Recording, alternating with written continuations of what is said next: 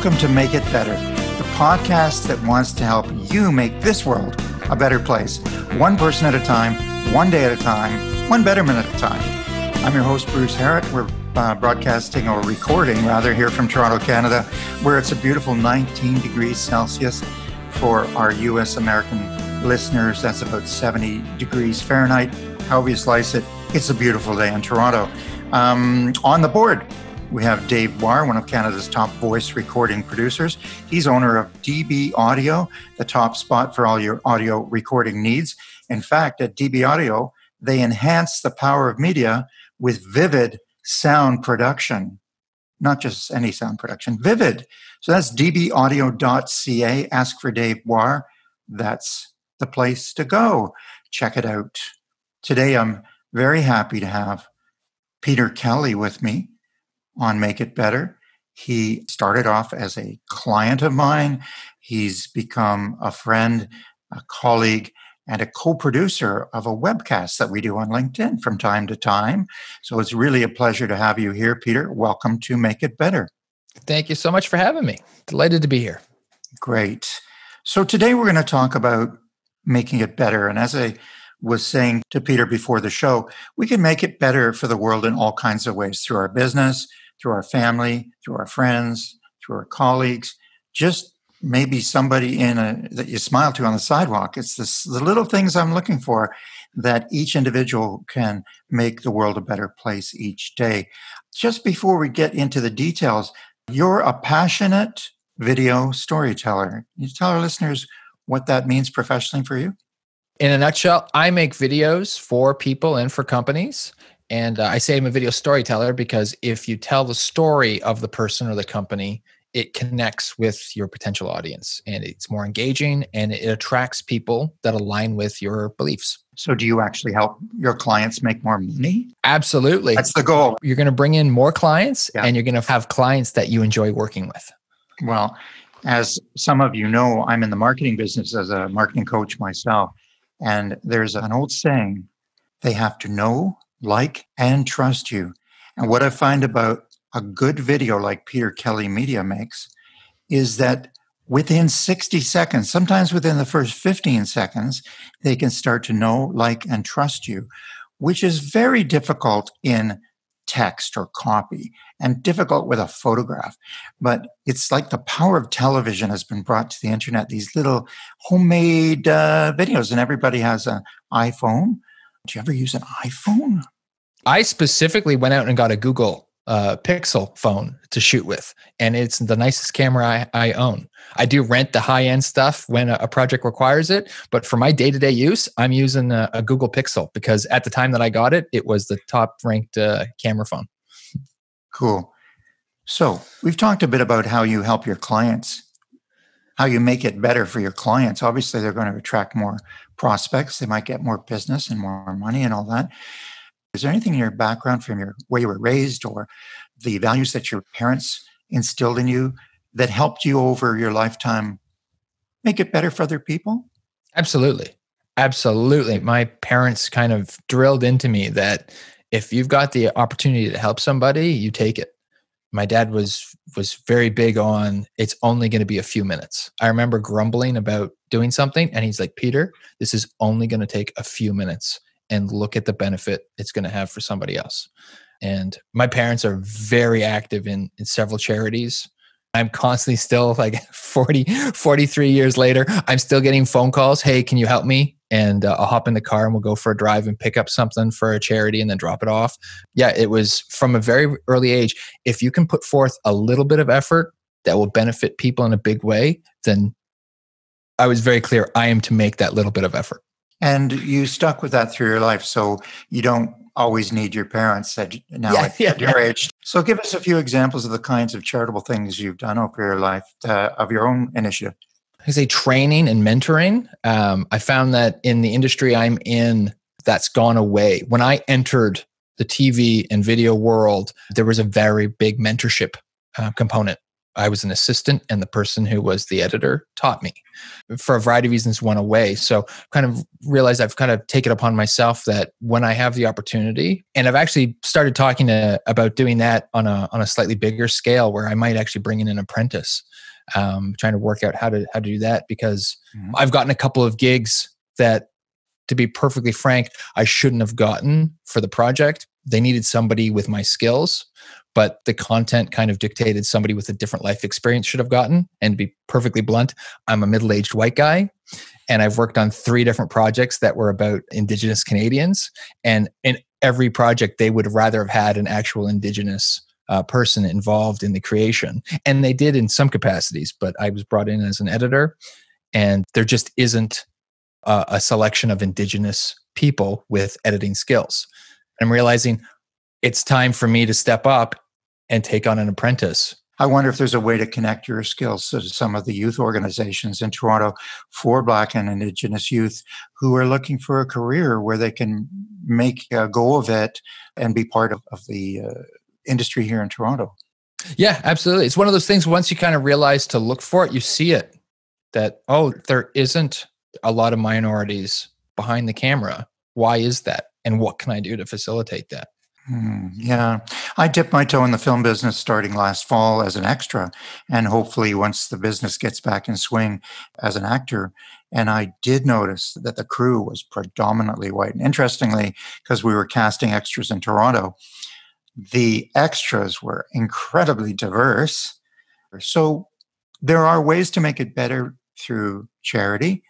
There are also ways to make it better just day-to-day. Is there anything you do day-to-day in your mindset? I joke that I'm lazy. So if I'm taking over something, if I'm doing anything, the person before me in the chain, I want them to make life as easy as possible for me. And I learned very quickly about 20, 25 years ago that I need to reciprocate. So whatever I'm doing, I always like to think of who's the next person in this chain. So if it's at home and it's doing the dishes, okay, who's going to be eating off this plate? So I need to do a proper job of cleaning this plate. And my approach to work is very similar. If 5 extra minutes of work at my end saves the next person an hour of time, then you just do that 5 minutes of work. And I just look for those opportunities all the time, because doing big charitable acts can be exhausting. If you volunteer and you go out for a full day, like, it's a commitment. And there's absolutely a place for that. But there's also, where can I spend an extra 5 minutes that makes life easier for the next person? And I find that in my working relationships very easy to do. It's just to think about what the next person has to do and what can I do that makes their job easier. And what about family? How do you help your family? I think that the biggest thing I've done post-COVID is to try to be the connector. I have a sister who was doing that kind of before that, but she's now got an immediate family of her own, a daughter and a husband. So I'm trying to step up and be the guy that schedules the events. We're doing Zoom calls weekly now with the family. I'm the guy that makes sure the time is scheduled and everybody, we're actually having family time that you have to put forth a bit of an effort to do in these times. We can't get together. You can't just say, come over at 5 o'clock on Sunday. It's a matter of scheduling. So I've become that guy, kind of connecting the family. Are you using your calendar in your professional website? I see you've got Calendly. Do you use that or some other method? Calendly is purely work-related. Google Calendar has been my go-to for everything. Mm-hmm. If it's not in my Google Calendar, there's a good chance I'm going to forget about it. When this is all over, will you continue to be the person who gathers the family together in real life, real time, do you think? I think so. Partly because I'm enjoying it more than I thought I would. And partly because I kind of feel like it's my turn. My sister did it for years, but she's got other priorities right now. Let her focus on her daughter. So I can easily be the guy that organizes the family. And like I said, I'm enjoying it. Do you try to make it better when you're out and about doing things? I mean, I try to. I think the most active thing there in the last year, I've started doing a network meetup event on a monthly basis. And the intention, the day I decided to do it, was purely selfish. I want to grow my network for business. But within a week, my focus changed to, okay, how can I help the people that are attending? How can I help their businesses? And It's a lot of indirect stuff. It's connecting people and it's, you know, organizing events. So I think I kind of became this appreciation for the amount of work I have to do to get my small business to run efficiently. I'm trying to do that for other people where I see the opportunity. Even when there's no profit in it for you. Absolutely. People have been very kind to me. So the least I can do is pay it forward. People have asked me, you know, what can I do? And it's just like, just pay it forward. Don't worry about going back directly to me. Just help out the next person. What about day to day when you're out at a store or walking on the street? Are you conscious of trying to make it better for fellow citizens? I remember a friend years ago making a comment about, it was like, when you're on the public transit and it's full, look around. Like, do you care about anyone else on the bus? Do you really care? And I'm like, yes, I do. Like, if you have the opportunity to help somebody, if they're struggling to find a seat, they're something like that, or even just a pleasant thought, you know, someone's clearly having a bad day. I've just sat there and I'm not going to say it was a prayer, but you have that moment of, I hope that things pick up for them, centering some energy towards them. The thing that I learned from my mom was to open doors for people, regardless of their age or sex. Just let them go first. Open the door at the store, wherever you are. Hold the door for someone who's rushing for the elevator. Have a quick listen before the door is closed. Somebody's running down the hall. One thing I try to do is I have a sense of humor, meaning that I can make people laugh, not just laugh at other people. And I know that's a gift, and I've had it since I was like, I would think I was a stand-up comic at 3 or 4, shooting out the one-liners.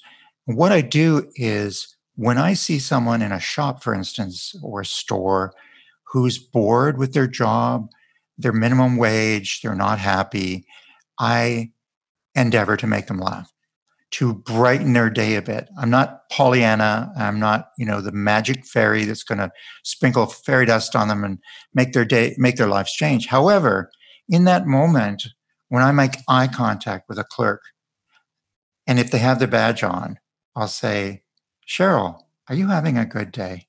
And I'll smile and she'll say, not really. And then we can laugh about it. And I think people just want to be seen and noticed. So when it's someone in a service position, whether it's a waiter, a clerk, anything like that, someone taking your ticket at the theater, I want to look them in the eye and say, thank you, or whatever, and maybe be humorous if I can. Yeah, absolutely. It's the difference between telling somebody to smile and making them smile. Like, take the action that gets them to make the smile. The cashier will say, how are you doing today? I'll say, fine. How are you doing? I'll actually hit the word you. And like, it's a genuine question. I'm not just regurgitating. And it's that you see them. So making it better on the bigger scale, you've talked twice now about leverage. With your father teaching that 5 minutes can mean a lot of time for someone else, a lot of saved time for someone else. You also said in business, if you can spend 5 minutes, that saves them several hours. What do you think are the things in the current climate of wanting to help Indigenous and Black minorities have a better place in our world, have more opportunity? What do you think are the small things that will be leveraged or have leverageability? Is that a word? Leverageability. I'm still sorting that out, to be perfectly honest. Mm-hmm. Well, it's new. It's a lot of reflection at the moment, trying to figure out what it is I can do. How do I use it? And it's as simple as, rather than just ranting and on social media, I've actually written my member of parliament and I've expressed concern about a couple of things, specifically with the pipelines and the Indigenous people and how they're treated. I guess it's using what power I have and trying to find the right places to exercise that. I think elected officials are a good starting place. And I think not enough of us are doing that. Actually, take that social media post and turn it into an email. So just to wrap things up for today, thank you, Peter Kelly, for being here today on today's show. I hope you've enjoyed our chat. Yeah, absolutely. Thank you very much for having me. I hope you listeners out there have enjoyed our conversation and maybe taking away something that'll be helpful to you. That's all the time we have today on Make It Better. Have a listen to all the episodes. You can find it on all of those platforms, wherever wonderful podcasts are listened to. And that includes anchor.fm. So until next time, make it better.